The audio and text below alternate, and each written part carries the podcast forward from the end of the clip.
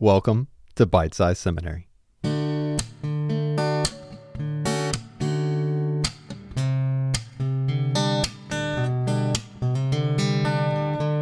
this podcast, we discuss issues in biblical studies, theology, ministry engagement, and following Jesus. I'm JC Schroeder. If you want to be challenged by new ideas and encouraged by old ones, then keep listening. Today, we're going to talk about the Pharisees, Sadducees, and the Essenes. Oh my! These different groups within first century Judaism shared a lot of core beliefs, but they also diverge in some significant ways. We'll look at how these groups help us better understand Jesus and the Gospels.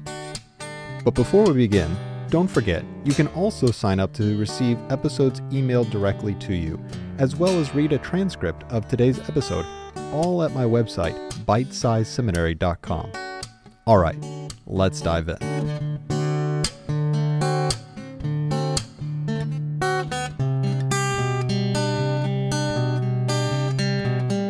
When we read the New Testament, our familiarity with different groups like the Pharisees and the Sadducees sometimes exists on a range. Sometimes we have a really good understanding of what they believe and what their perspective is. And other times we feel a bit befuddled. But if we're being honest, a lot of the time our knowledge is incomplete and lacks some context. If you'll indulge me with a perhaps strange analogy, if you think of Darth Vader a little bit from Star Wars, you know he's the bad guy. From the first movie, you get that picture that he is that bad guy. But in the second one, The Empire Strikes Back, you get a totally different perspective. It's revealed then, spoiler, it's been out for 40 years, so sorry. It's revealed that he's actually Luke's father. I am your father.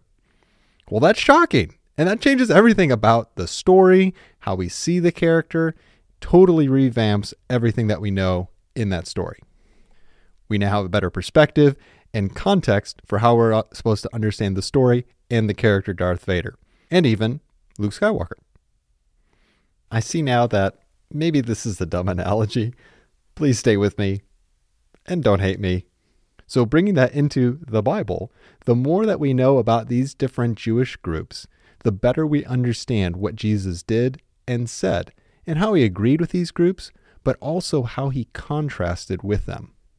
So, in this episode, we're going to look at a few different Jewish groups, both their common beliefs, what would unite them as Jews, but also their beliefs that would have distinguished them from each other. And as we go on this journey of understanding these different groups that we learn about in the Bible and existed during the time of Jesus, we're going to look at how this helps us understand Jesus better and understand the Bible's presentation of Jesus as well. First, we'll look at what united Jews in the Second Temple period. Here, I'm drawing a little bit of this information from Campbell and Pennington's Reading the New Testament as Christian Scripture, as well as De Silva's An Introduction to the New Testament. So they lay out here that there are five main key areas of agreement within Second Temple Judaism. If you don't remember what Second Temple Judaism is, we talked about it in the previous episode, episode 11. Second Temple Judaism is just that in between time after the exile of Israel by Babylon in 586, all the way to when the temple is destroyed a second time in 70 AD by the Romans. So that period when that second temple existed is called Second Temple Judaism.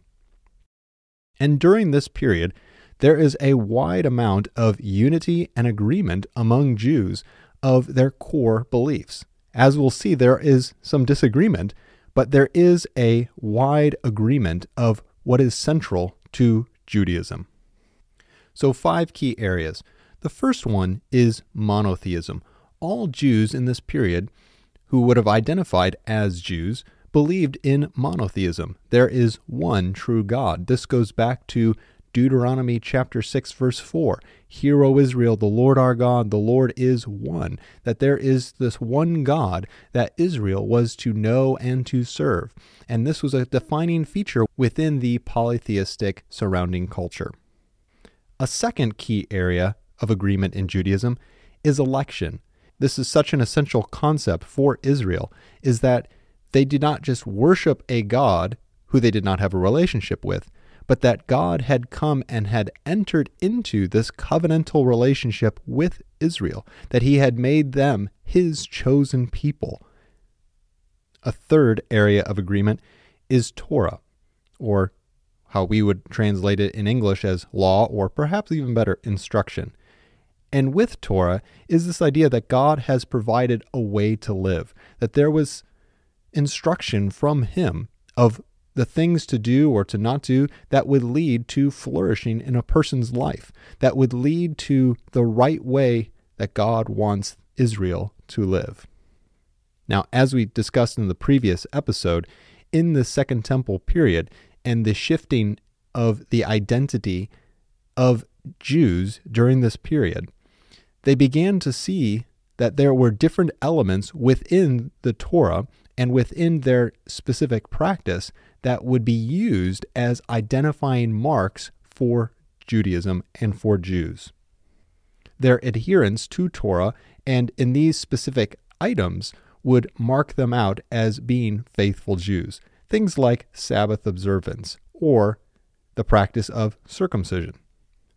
But during this period, as we saw last episode, those elements become a higher defining point of a Jewish identity. But nonetheless, all Jews would have recognized Torah as an essential element that they all would have agreed in that this scripture, that God has spoken in scripture, that he has given this way of life, and that they as Jews must follow that way of life. The fourth area of agreement is land and temple. Is this idea that God has given his people a land, a specific place to live, and within that land is the place which they can go to worship the Lord, the temple. And what we'll see in a few minutes in the next section is that this idea of the temple is an essential component of how Jews viewed their relationship with the Lord and as well as the hopes that they had for the restoration of their people. So they saw the temple as the place that they could go and worship before the Lord. The final element of agreement in Judaism is kingdom, is that God has given hope for the future. And this is really based off of God's covenant that he made with David in 2 Samuel chapter 7, where he promised that Israel would always have a king from the dynasty of David. This covenant becomes the foundation point for messianic hope and the restoration of Israel's kingdom in the future. And so, along with this idea of temple and kingdom working together, these become symbols of hope, of things that the Jews were looking for, longing for, and had questions about how do we find restoration for the kingdom? Is it through the temple? Is it through something else? How do we find this restoration? These points of unity among Jews create this foundation point for all the Jews to identify together, but also for their subsequent discussions. And Jesus himself, being a Jew, also would have agreed with these five elements, and it becomes the foundation point for his entry into discussion with the Pharisees, the Sadducees, and other groups at this time. So, along with the unity of these beliefs by the Jews, there is also diversity. It's important for us to recognize that Second Temple Judaism was not monolithic. Both ideas of unity and diversity are important for understanding this period of Second Temple Judaism. So, again, these different groups within Judaism all had these five core ideas that they agreed on, but there are important questions that they would have differed on that differentiated these various groups. Each one of these groups had their own beliefs about key questions and the ramifications from those core ideas that were foundational for Judaism. Like the temple, what would bring its restoration? Jesus and the New Testament authors, they also enter into these questions.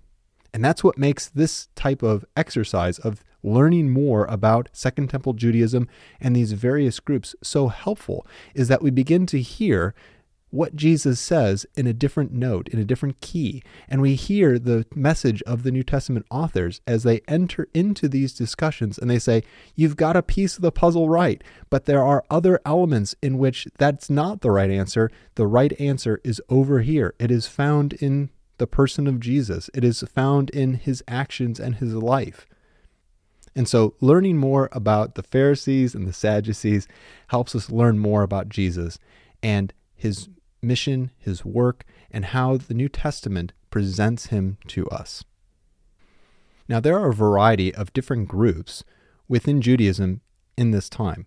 You have groups like the Herodians, which were very pro Rome and keep Herod in power.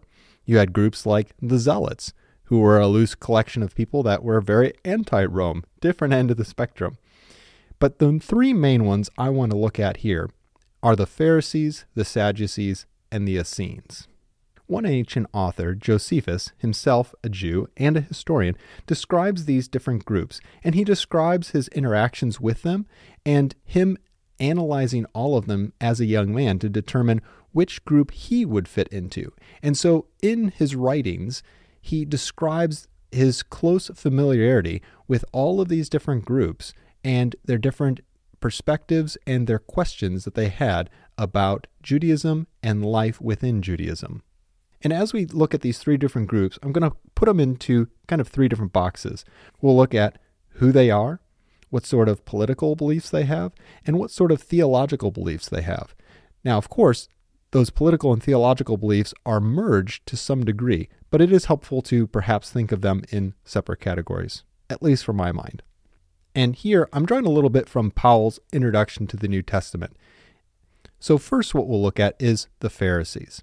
The Pharisees are primarily teachers and scholars with a lot of grassroots support. Josephus tells us that the common person really admired the Pharisees. They saw them as being very pious individuals and not like highfalutin, snooty people, but as just more regular type of people that wanted to be obedient to the Lord. And this resonated with the regular Joe or the regular Joseph on the street. And so the Pharisees found a lot of support throughout Judea. And we see this in the Gospels as Jesus is traveling around Galilee and throughout Judea, and even in other areas, he encounters a lot of different Pharisees even in the book of Acts, as Paul is going about the Greco Roman world, he is encountering lots of different Pharisees. As we'll see, this is different from the Sadducees. The Sadducees are a more elite group, but we'll come back to them in a moment. Now, as we look at the Pharisees' political beliefs, it's important for all three of these groups that the differentiation between them had to do with resulting questions from their core united ideas that they had about Judaism. And so remember how we talked about one of the core ideas was kingdom for Israel, for Judea.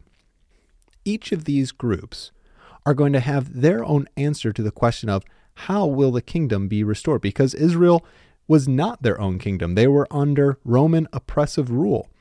And so now the question was, how will they find restoration?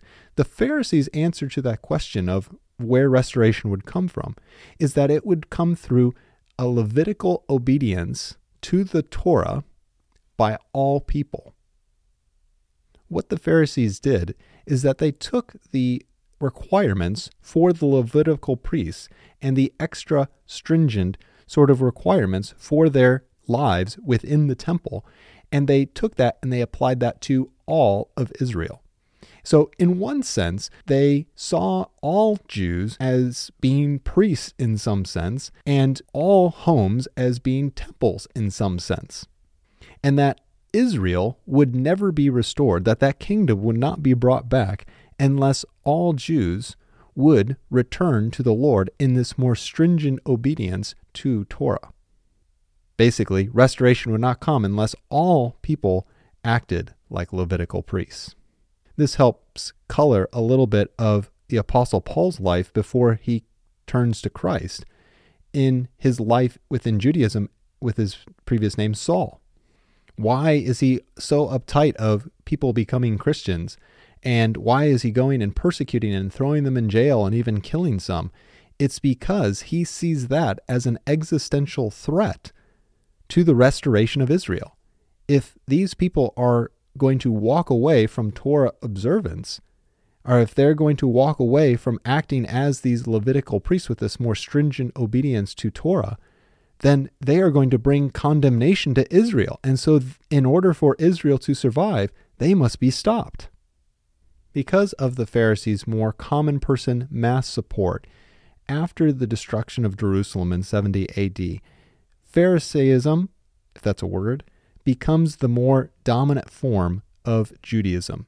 The other forms of Judaism, these other groups that we'll see, fade away into the sands of history. But Pharisaism continues on in rabbinic Judaism. So, what we see in various other texts, such as the Mishnah or the Talmud, are reflections of later developments of Pharisee thought. Some other additional theological beliefs that the Pharisees had is this need to follow the traditions of the elders. They had this idea of we have the law of what the law tells us to do. But in order for us to be most faithful to the law, let's expand the fence of what counts as obedience so we don't even come close to disobeying the law. They don't want to even come close to breaking the law. So they create a more stricter form of laws of traditions that would help them preserve. So there's some wisdom here is that they don't want to go too far, but over time these traditions develop into the law itself. So when Jesus comes and his disciples are eating without washing their hands, the Pharisees take that as, hey, you broke the law. And Jesus goes, no, they didn't. They're breaking the tradition of the elders, which is not the same thing as the law. Pharisees also had a strong belief in both fate and free will. They also had a belief in the bodily resurrection and eternal rewards and punishment. So there's a lot there about the Pharisees. Now we come to the Sadducees. Who are the Sadducees? Well, unlike the Pharisees, the Sadducees are priestly aristocrats. They're more upper class, they're more elite, and they have a higher stake in the power game in Israel. And thus, their power base is primarily in Jerusalem and in the temple.